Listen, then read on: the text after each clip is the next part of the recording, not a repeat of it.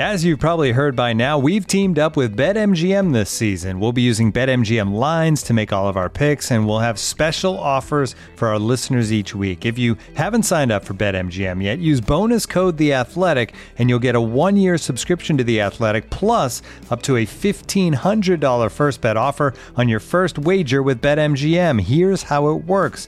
Download the BetMGM app and sign up using bonus code The Athletic. Make your first deposit of at least $10. Place your first bet on any game and claim your voucher for a one-year subscription to The Athletic.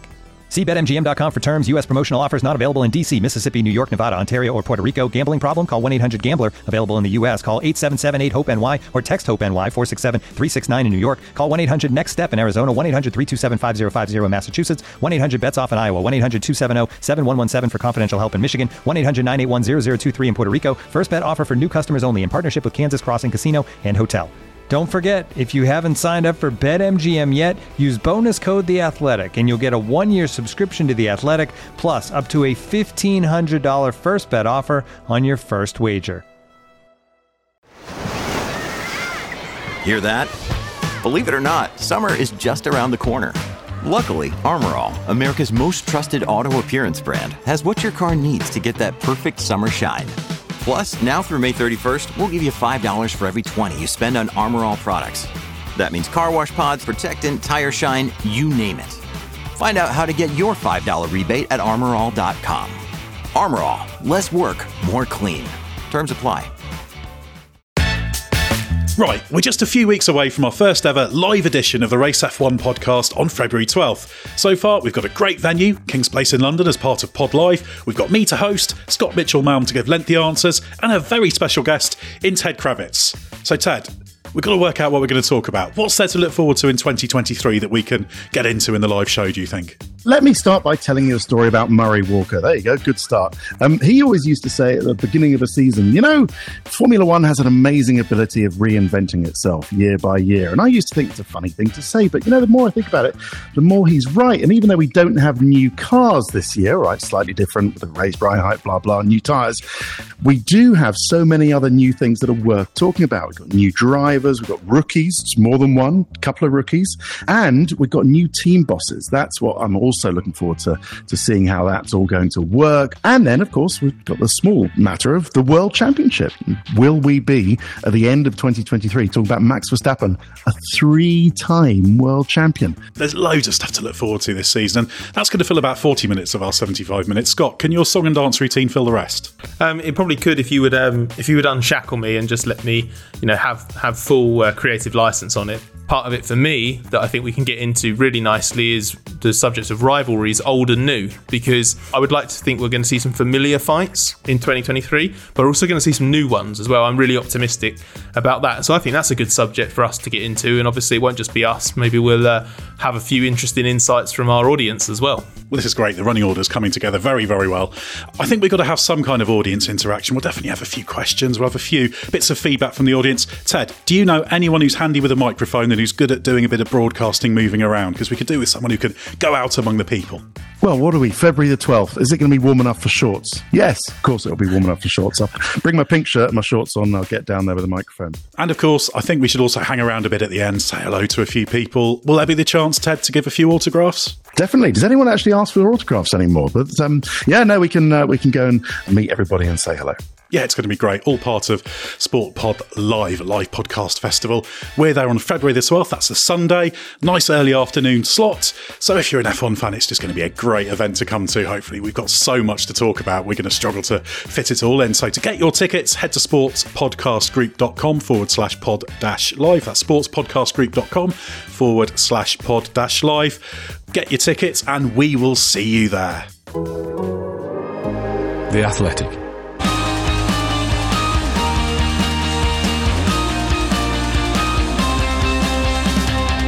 The race is on, and Williams launched its 2023 Formula One season, but not its car, in an event at its Grove headquarters today.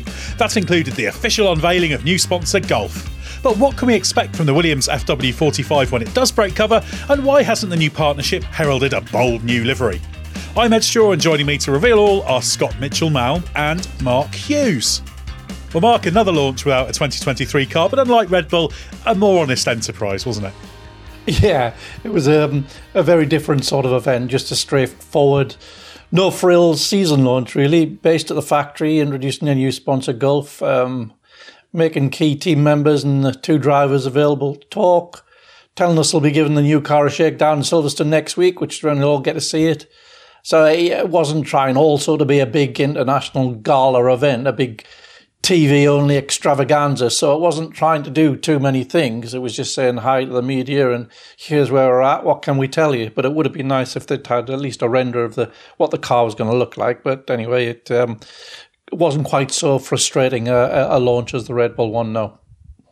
Yeah, it certainly went off a little bit more smoothly, a bit better organised, and there was no misdirection on the car. So that was a very positive thing. It was what it was. Scott, what did you make of the whole Williams new look? Um, it's remarkably similar to the old new Williams look. uh, it is um, it's, ba- it's basically last year's livery, but that didn't surprise me. That was um, actually exactly what I expected it to look like. Um, basically, a, a, minor minor evolution of the 2022 livery with a couple of Gulf stickers on it. Um, which was the expect- expectation I had over the last few weeks. I know some people were getting really excited about the prospect of Gulf moving across from McLaren to, to Williams and I don't know whether it would be because Williams is a smaller team and therefore you could do it more cheaply, but there did seem to be a bit of a swell of support online or belief online that there would be a, more of a traditional Gulf livery, sort of Monaco 2021 McLaren esque, but as a, as a real full time livery. But that never seemed likely to me because um, the the color scheme, the branding that we saw introduced to Williams last year wasn't just. Uh, their latest version of, oh, what kind of slightly generic livery can we come up with this year? It was actually a sort of well conceived, deliberate branding exercise to create a look that Williams can adopt longer term because there, I think there is a genuine strategic effort there to to try and maximize the Williams brand. And the the livery that they came up with last year was meant to be at the center of that. So I, it's it's obvious to me that they would continue with it, and I think it also suggests that the Gulf uh, deal is. I'm not going to. Minor might be a bit unfair, but it certainly doesn't warrant tearing up your branding strategy to accommodate a full livery. Let's put it that way. Yeah, well, if people wanted a full Gulf car and want to know why it's not a full Gulf car, it's because they've not paid for it. Ultimately, that's what matters. And yeah, I was there when they pulled the cover off. And always, when you have a, a livery launch, you hope it might be a little bit more different. And everyone loves a Gulf car, etc. So it was a little bit disappointing. It was basically last year's car and quite underwhelming. But in a way, it would be worse if Williams suddenly decided it would tear up this much vaunted new look of last year and go in a completely different direction, because that would paint a picture of a team that was a little bit all over the shop. So I, I didn't really mind it. And as I think I said in our live coverage on the site, what makes unchanging liveries exciting is success, isn't it? JPS Lotus went on for years and it's looked back on fondly, didn't change a great deal, but that's because it was successful, Marlboro McLaren.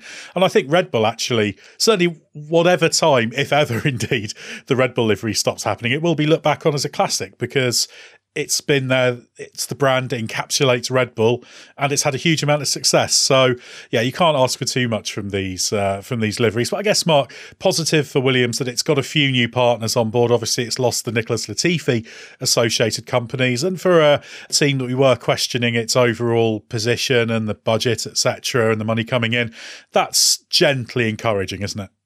Yeah, absolutely. Um, and you would hope it can give a, a stabilizing effect and that they can, you know, just progress from there and, and just get get on, get established and stop sinking further down, really, which is to halt that slide that was becoming apparent, um, well, over the last few years, but which it, last last year it, it, started sliding down from the mild recovery it was making. So yes, you, you would you would hope this um, is, signalling that um, at least they're they're not going to be um, pulled down by by uh, a, a, a lack lack of budget. So hopefully they have at least the budget to to do the the job that is reasonably um, expected of them at, at, at this stage.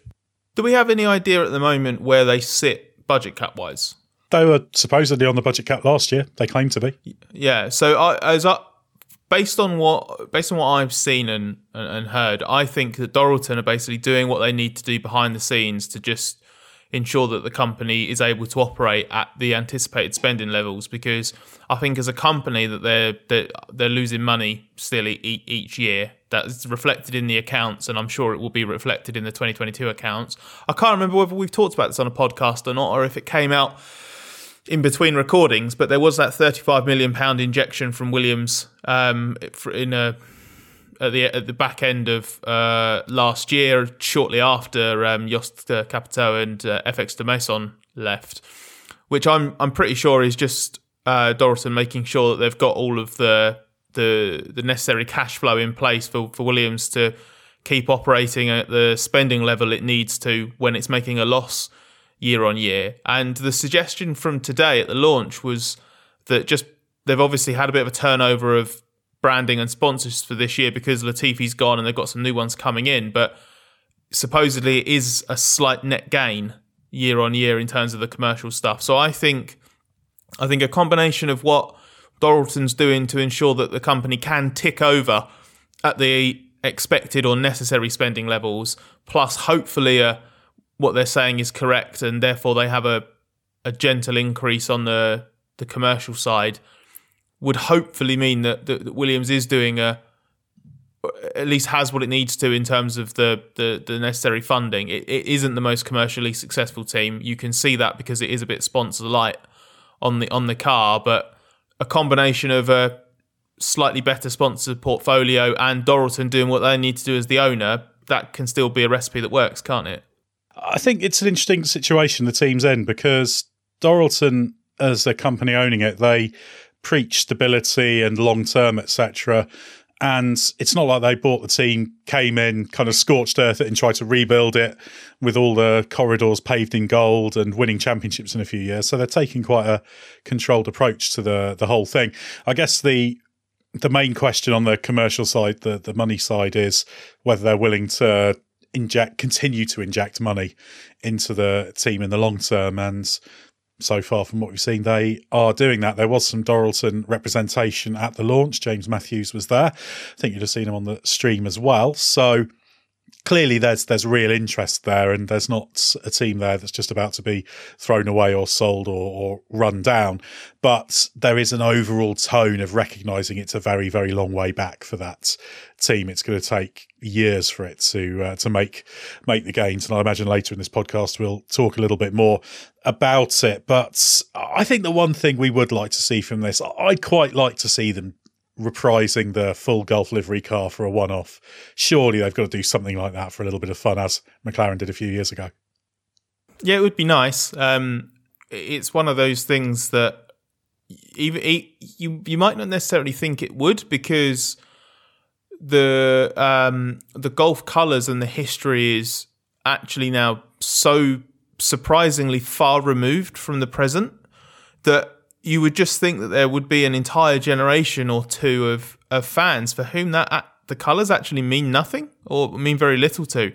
But the amount of excitement that there was over the last few weeks when all this was being speculated showed that those colours are, for for whatever reason, um, really sought after. And I don't know if it's because I mean I'm sure there is there's absolutely going to be even in the youngest generation of Formula One fan, there will be a portion of that fan base that is interested in the history of the sport. Uh, uh, and when I say the sport, I mean motorsport. So not just F1, but Le Mans, sports car racing. Who knows? Maybe there are some 16 year old massive Can Am fans that are out there. It's entirely possible. But it will also be obviously videos and photos that they've seen subsequently. It will be times that that colour scheme has actually appeared in the modern age in some way. It could even be that people who had no idea of the significance of um, the Gulf livery until it appeared on the McLaren. That they love the Monaco livery. That they rec- and they learned a bit more about the history there. That there are different ways of um,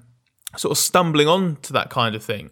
So it's it's a bit like when um, Williams ran the Martini colours a few years ago, which was a, another example of a sort of modern revival of a classic livery.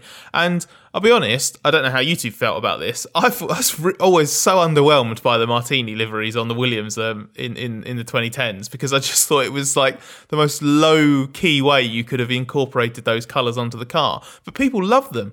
When that deal ended, that was like so many people were disappointed by that. So I think it would be a total, total no brainer for Williams to tap into all of that now they've got Gulf on board. And even if it's just one or two races, doing something fun with those colours. Yeah, I quite enjoyed the Martini livery. I remember I went to the launch of that when it first appeared as well uh, through Williams and Martini kind of racing cars, probably a little bit the, the great ones, you know, the Martini Brabhams and the Lancia sports cars end up being a little bit before my time, but I, I, enjoyed that. Mark, they're a little bit more almost your time from when you were younger. So, it, what did you make of the martini colours? Yeah, I like I liked it actually, but it, for nostalgic reasons, it you know that took me back to the martini Brabhams, and um, it was. I think maybe why it, Scott feels it was a bit low key was because. Um, all of all liveries have become a lot more brash since then, and and really back then it was it was elegant. It was back in the seventies. It was a beautifully elegant um, livery on a very elegant car, and the Gordon Murray sequence of cars. And I think that just sort of keyed in the, the, the Williams livery keyed into that time and that um, a very different time in history and uh, you know it, it, it sort of well a, a, more a more glamorous time if you like where where Formula One was um, more uh, aspirational, I guess, and it was um, just yeah, just a very different time, not a better or a worse time. It was just you know nostalgic. I, I would politely counter that with the suggestion that I think the reason I was underwhelmed is because actually my favourite Martini livery was the it's the BT forty six that was red, wasn't it? Yeah, well, the 45 and the 46 were both ah, red, yeah. Okay, so I, I just always, I, I, I that, that, that's the one that stands out in my memory. It was always my favourite of them, maybe because it was different, whereas the other one was the more sort of subtle white with the stripes. The red one always stood out to me, but that was, that was, that was actually, I think, the first well, however I came across it as a kid, I, I, I, think I think the red the red car was actually the one I came across first, so that that might also play into that. That's funny because I almost think of the red Brabhams of that period as a little bit of an interregnum between proper Brabham colours, the later Parmalat ones, and the earlier Martini, and even going further back, the uh, British Racing Green Brabhams. Although, of course, we all know the definitive Brabham livery was the 1992 car. So, if anyone doesn't know what that looks like, let's put it this way: think garish 1990 shell suit, and it'll give you an idea of the look of that one. But we we have digressed. But Gulf have said they're going to do various activations and things. They were asked a couple of times about whether they were going to do a one off livery. They said we've got to go forward, do something new. But actually, I think it could be quite a nice, easy win for them. So it'd be nice to see something like that. And everybody likes a nicely designed livery. As long as we never have to say the word activations again. yeah, I'll try and avoid it. That and synergy, they're the words we're not allowed to. Uh, you know, we're in launch season, don't you? yeah, exactly. These uh, these words get bandied around a lot, and of course, commercial people get to uh, get to be put up and and talk about it. But good for Williams. Gulf's a nice brand to have in Formula One. Definitely not a bad thing, even if it isn't the most spectacular visual change. Uh, just something you said there just made me think that this is worth flagging. Uh, all, all, jokes aside about like commercial ter- terminology, one thing that is, I think, worth giving Williams a bit of credit for um, with this this launch. Obviously, we absolutely sledged the um, elements of the the Red Bull launch. The other good thing about the way they handled it was being able to speak to people like uh, James Bauer, the the commercial director. You know, putting someone like that up when you're announcing the Gulf partnership. Um, when it isn't as a full livery or anything like that. Like they, they weren't afraid. I mean, there was marketing speak in the way they answered, but they were at least able. You're at least able to ask them questions. So, and and he was also happy to talk about other elements of you know the challenges of turning Williams into more of a commercial force. I I believed what he said about it being a deliberate strategy. I'm sure they'd have more sponsors on the car if they could, but I also do believe that there is this this desire in the Dorilton era to tap into the strength of Williams's heritage and, and, and try and market that in some way. And if there's a time of the year where it's okay to put up a commercial bod who who then speaks about this, it is it is around the launch. Does and you don't need the car for that. You, you, need delivery, you need the look, you need the people there. So a bit of credit there, I think, is due to, to Williams. They might not be the most exciting people to hear from, but it's better to hear from people like that than hear from nobody and see nothing. Yeah, one of the interesting things that did come out of that commercial guy's talk was his. Um, he described the analytics that they had done their research with, and they concluded that Williams was the fifth most popular team. Which you know, considering hasn't had success for many, many, many years, it's it's uh, quite um, quite encouraging. That it, it's um it, it that reminded me a little bit of um sort of where McLaren was a few years ago when obviously not in anywhere near a, a, as long as prolonged a slump, but I remember we've we've seen this with places we've worked in in the past and now. McLaren endured an immense amount of support despite real dry spells on, on track and some some some real doldrums, and obviously Williams has tested that quite a bit more severely, which is maybe why they're they're they're fifth rather than first on the popularity list. But it, it it shows one that they're actually interested in that kind of thing you know, gathering that data, looking at those metrics and trying to tap into it. And two, it does just speak to, I think, why a lot of people do just want Williams to to succeed. It is still a popular team. It's not like it's fallen to nothing that nobody cares about anymore. I think there's a lot of people out there that just want to see it do well because it, it it's got a special place in a lot of fans' hearts because of its longevity as much as anything else. Another interesting thing that James Bauer, the commercial uh, guy, said, and he did speak well, it was interesting to hear from him, is that they've also got a, a small commercial outpost, should we say, in the US, working on the US market. Apparently, they're the only team that does that. So that's quite interesting. They're being quite forward thinking and really trying to build on that US interest in F1. So there's lots going on at Williams. It's struggling at the moment, but you can't dispute the fact they're really trying to build something up here under Dorilton. So some positives there. Looking for an assist with your credit card but can't get a hold of anyone? Luckily, with 24 7 US based live customer service from Discover, everyone has the option to talk to a real person anytime, day or night. Yep, you heard that right. You can talk to a real human in customer service at any time. Sounds like a real game changer if you ask us. Make the right call and get the service you deserve with Discover. Limitations apply. See terms at discover.com/slash credit card. Right, Mark, let's talk about the car, which might sound a little bit odd because there was no car there to speak of, at least no 2023 car. But the Williams is being shaken down at Silverstone next Monday. We'll presumably get sight of it around then. But a few details have been revealed. So, what do we know about it so far? Um, well, Dave Robson, the um, chief engineer, he was telling us that uh, visually the biggest change will be around the side pods, and that makes sense because where they were limited with the big update that they did last year in time for the British Grand Prix from from the original car to that car. Um, you know that they changed that in the, the side pod area pretty radically, but they want they actually wanted to go further than that, but were limited partly by the cost cap um, because they couldn't change the position of the radiators. The cooling system really needed to be completely redesigned uh, to get the optimum shape. So they've been able to do that with this car. And that was all about that, that upgraded Silverstone from the original. If you remember, the original car of last year was almost zero side pods and a great wide expanse of outer floor um, and a big ramp downwards. They'd figured that wasn't the way to go, and that the critical part was to get the air accelerated really hard over that rear corner where all, all the, the winglets are on top of the brake ducts, and as the air is going inside the rear wheel to, over the top of the diffuser. And that's how come they ended up with a much more conventional looking car by Silverstone time. And it did, it was quicker. There's no question it was quicker when you when you when you track its qualifying um, deficit to pole position, it was it was a good chunk quicker, maybe half a second. And basically, they're saying we're going more in this direction now. Now that we've um, freed ourselves of the limitation of having the radiators in the wrong place for that shape of side pod, we're going more in this direction, and that is the hope that they will widen out that whole window of uh, um, balance in the car where it, it was very inconsistent through the corners. Um, we know that.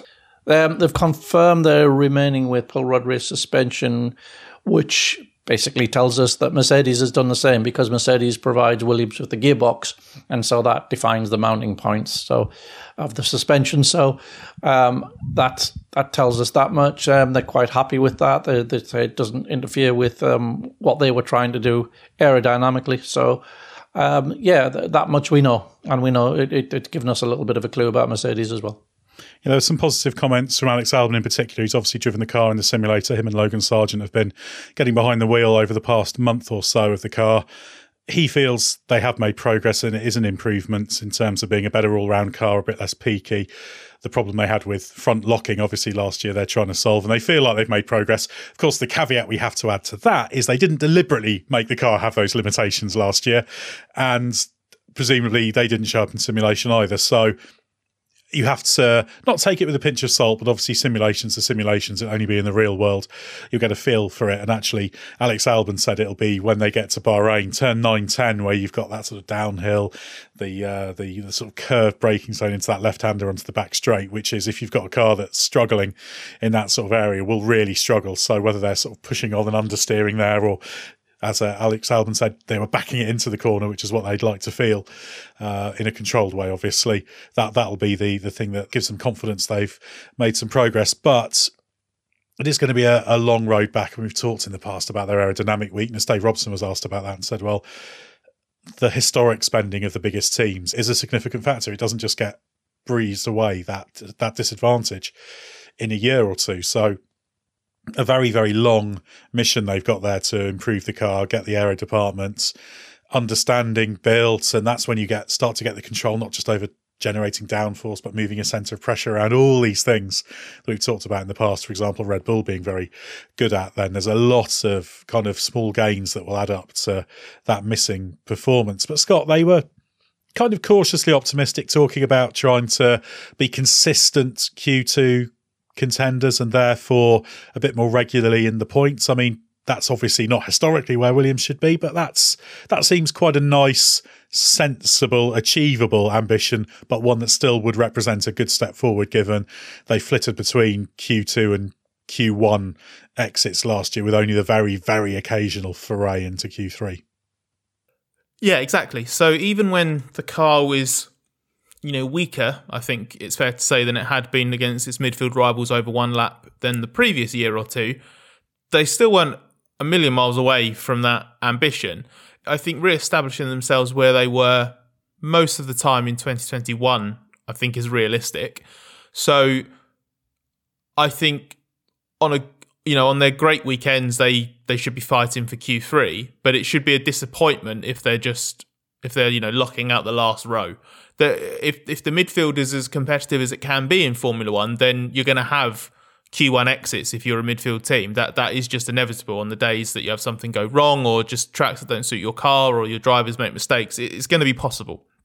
So it's not to say it would be a failure for Williams if they had Q1 exits this year, not, by any means, but they do need to be real, realistic. It is a long term project. Um, the ideas that they had for the 2022 car didn't work. They had to change things there is reason to be optimistic that they can make certainly at least as much progress over the winter as any team, given they basically abandoned development work halfway through last year. They had big ideas for what they wanted to change on the car, but couldn't do that in season. So it, it all came down to what they could do over the winter. Um, so I see them as a as the team with arguably the sort of lowest hanging fruit. Um, and the performance level that they were at, and despite that last year, was still relatively decent sometimes.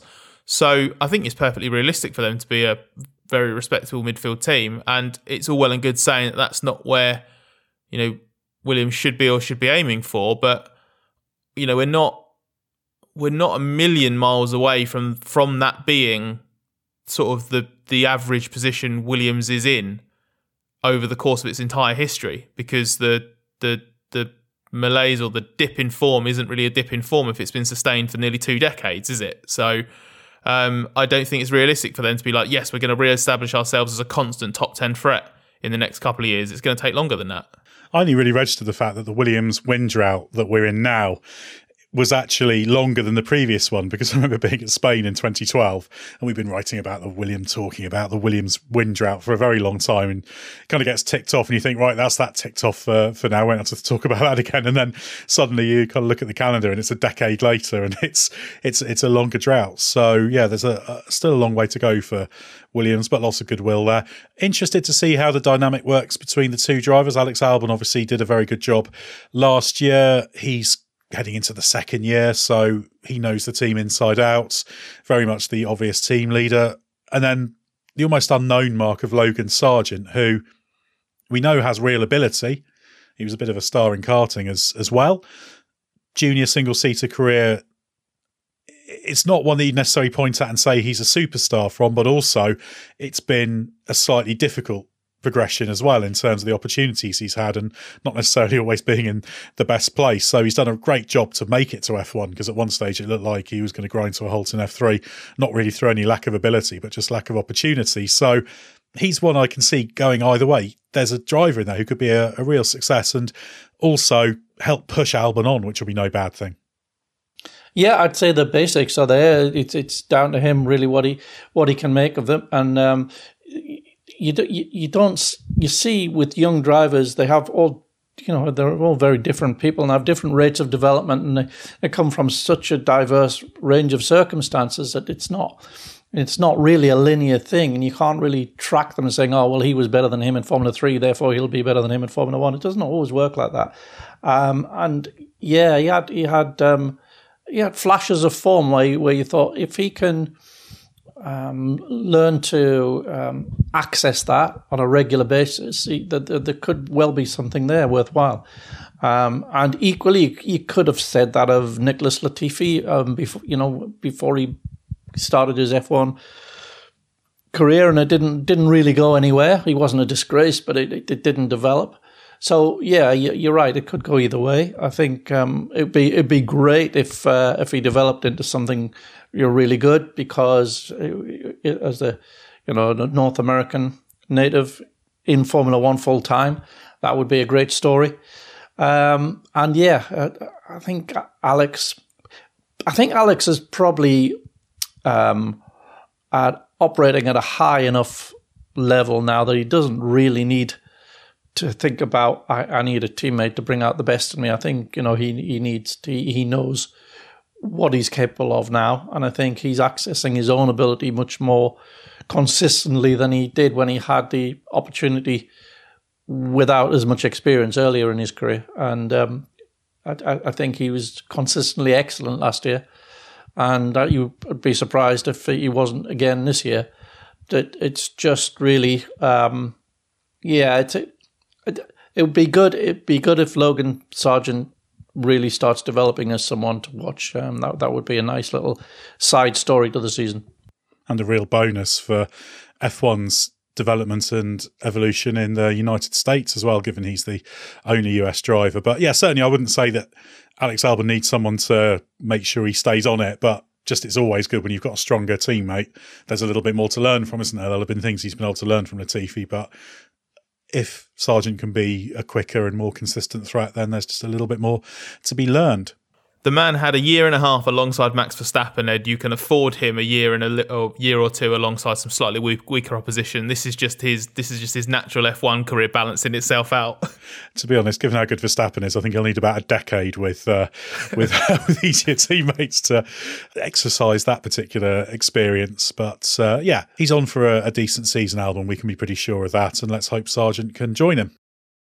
Mother's Day is around the corner. Find the perfect gift for the mom in your life with a stunning piece of jewelry from Blue Nile. From timeless pearls to dazzling gemstones, Blue Nile has something she'll adore. Need it fast? Most items can ship overnight. Plus, enjoy guaranteed free shipping and returns. Don't miss our special Mother's Day deals. Save big on the season's most beautiful trends. For a limited time, get up to 50% off by going to BlueNile.com. That's BlueNile.com. We'll get back to the pod in a moment, but first, a word about our partner, Grammarly. No matter what kind of work you do, how you communicate is key. All those emails, reports, and presentations are equally important to the collaboration needed to get things done, and Grammarly can help. Grammarly is your AI writing partner to help you communicate more effectively and efficiently so you can make a bigger impact at work. I know from experience that Grammarly can help you save time on any writing task and ensure you feel confident about what you've produced. In fact, 96% of Grammarly's users report that Grammarly helps them craft more impactful writing, and their tone suggestions can help you navigate even the most difficult work conversations. Make a bigger impact at work with Grammarly. Sign up and download for free at grammarly.com forward slash podcast. That's G R A M M A R L Y dot com slash podcast. Easier said, done.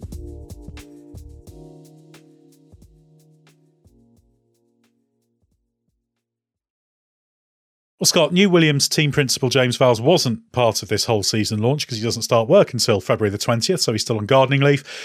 What did we learn about the team's new direction? I don't think we learned a, a, great deal, if anything, because um, you know we, have heard from Vowles previously, um, and the people that we spoke to um, today around this haven't haven't had chance to deal with him yet because he hasn't started yet there yet. So it's not even like there's been a, or certainly not that they can speak of, uh, like an exchange of ideas or um, debate over what needs to be improved and, and, and where. So so that's a little bit tricky. The only the only thing I'd maybe say is um, this is again a sort of slight affirmation of the direction of Williams under Dorilton, which I'm very careful of speaking too positively about, given obviously the problems that they've had. But I still, I still feel like we're we're seeing the signs of a, an organisation that's proactive rather than passive, and I think that is encouraging for for, for Williams. I, I, talked earlier about the um, the thirty five million pound uh, investment with the, the the the way the, the the shares were issued, basically, which I'm 99% sure is just Dorilton injecting the cash needed to, to manage the, the cash flow properly. Um, but you see the you see that they are bringing on um, new partners. Um, they are clearly convinced um, that branding it in their own way and, and pushing that marketing side is the way to go. Because the fact is, if they wanted to, if they weren't, if that wasn't deliberate, they would just cash in and sell the livery or sell the branding or do a title sponsorship at, for a peanuts deal. You know, like they, they would they would settle for less, but they're not doing that because they don't need to because they've got ultimately that that underlying support from Dorilton underpinning the entire organization. Um, there's the element that you mentioned earlier, Ed, which is that that that US outpost where they're pushing things on the commercial side. They are incredibly active in the US. I think more active in the US than a lot of people might realize. The marketing work that they did in America last year was was huge, and I'm sure that will only increase with with Sargent on board. So from today, I, I wouldn't say there were anything specific that was learned, but I just saw further examples of the kinds of things that Dorilton are trying to do for Williams. And if nothing else, it does mean it's proactive. And that that's important because they might not necessarily be doing the right things, but the alternative is to just have an organisation that's treading water across the board. And I still don't think that's where Williams is. I, I think there is a bit more to it. There is a bit more um, direct and deliberate attempts at rejuvenation going on there. I, I, don't think they're thrown in the towel and are just letting that organisation tick over to the point where you know it can just spin a profit for the paymasters. I, I think there is a lot more to it. There's a bit more ambition to it than that they're in an interesting position because often in Formula One you get two types of organisations. You get the megabucks one that just throws money at it, and it's a question of whether in throwing money they'll find success and get the formula right, or you get ones that are Aston almost Martin. Well, yeah, or you get ones that are kind of limping on, just surviving. And Williams got into that state in its latter years under the ownership of the Williams family, given the prevailing commercial conditions. But under Dorilton ownership, it's kind of this middle path, isn't it? It's kind of there's investment, but not ridiculous investments. There's signs of progress, but it's not kind of promising instant success and that kind of thing. So it's an interesting little experiment to see something that's got this controlled expansion and growth. And it's the kind of thing that could get to get to nothing. It could get Williams into a position where they're at the very least a strong midfield team again down the line. But of course, always the talk under Capito, for example, was about 26 being the kind of earliest time they could make a significant stride forward. And even then, that wasn't talking about being race winning. That was more within their class in the midfield. Mark, did you get any impression that much has moved technically there? They don't have a technical director now, but it feels like it's kind of ticking over as before, doesn't it? Yeah, I feel that uh, Dorilton have sort of just been uh, steadying the ship after they decided to made the choice that uh, you know the previous um, FX who came in with um, uh, Jost Capito uh, wasn't doing what they they hoped they would be doing, and they've that that's potentially quite destructive that you just sort of axe two very senior people like that and you know you don't immediately replace them. So I think they've they've been very careful about just calming everything down, and um, we'll, we'll see how it goes under the, the next rebuilding phase. Yeah, and I think assuming they are going to appoint a new technical director, which they are intending to do, I think it's an important appointment and it's worth taking their time over it and making sure they get the right person in. I imagine James Vowles might have some ideas about who could be a good technical director if there's a good candidate perhaps lurking at just below that that top level of management in Mercedes. Perhaps there's somebody there that uh, that could be drawn in, or elsewhere. There's a lot of very accomplished people technically in Formula One, so it's a question of identifying perhaps one who has the potential to be uh, a great technical director for this team that's on its way back up. But for now, yeah, it's chipping away at their existing weaknesses and hopefully coming up with a car that's just that one step better than last year's one. Well, thanks very much, Scott Mitchell Malm and Mark Hughes, for your insight. Head to the race.com. Don't forget the hyphen, plenty to read there. Listen to some of our sister podcasts, including Bring Back V10s our Formula E podcast and also our IndyCar podcast, and also have a look at our video channel on YouTube. The launches are coming thick and fast with the next one on Tuesday, so stay with us for everything you need to know from Alfa Romeo.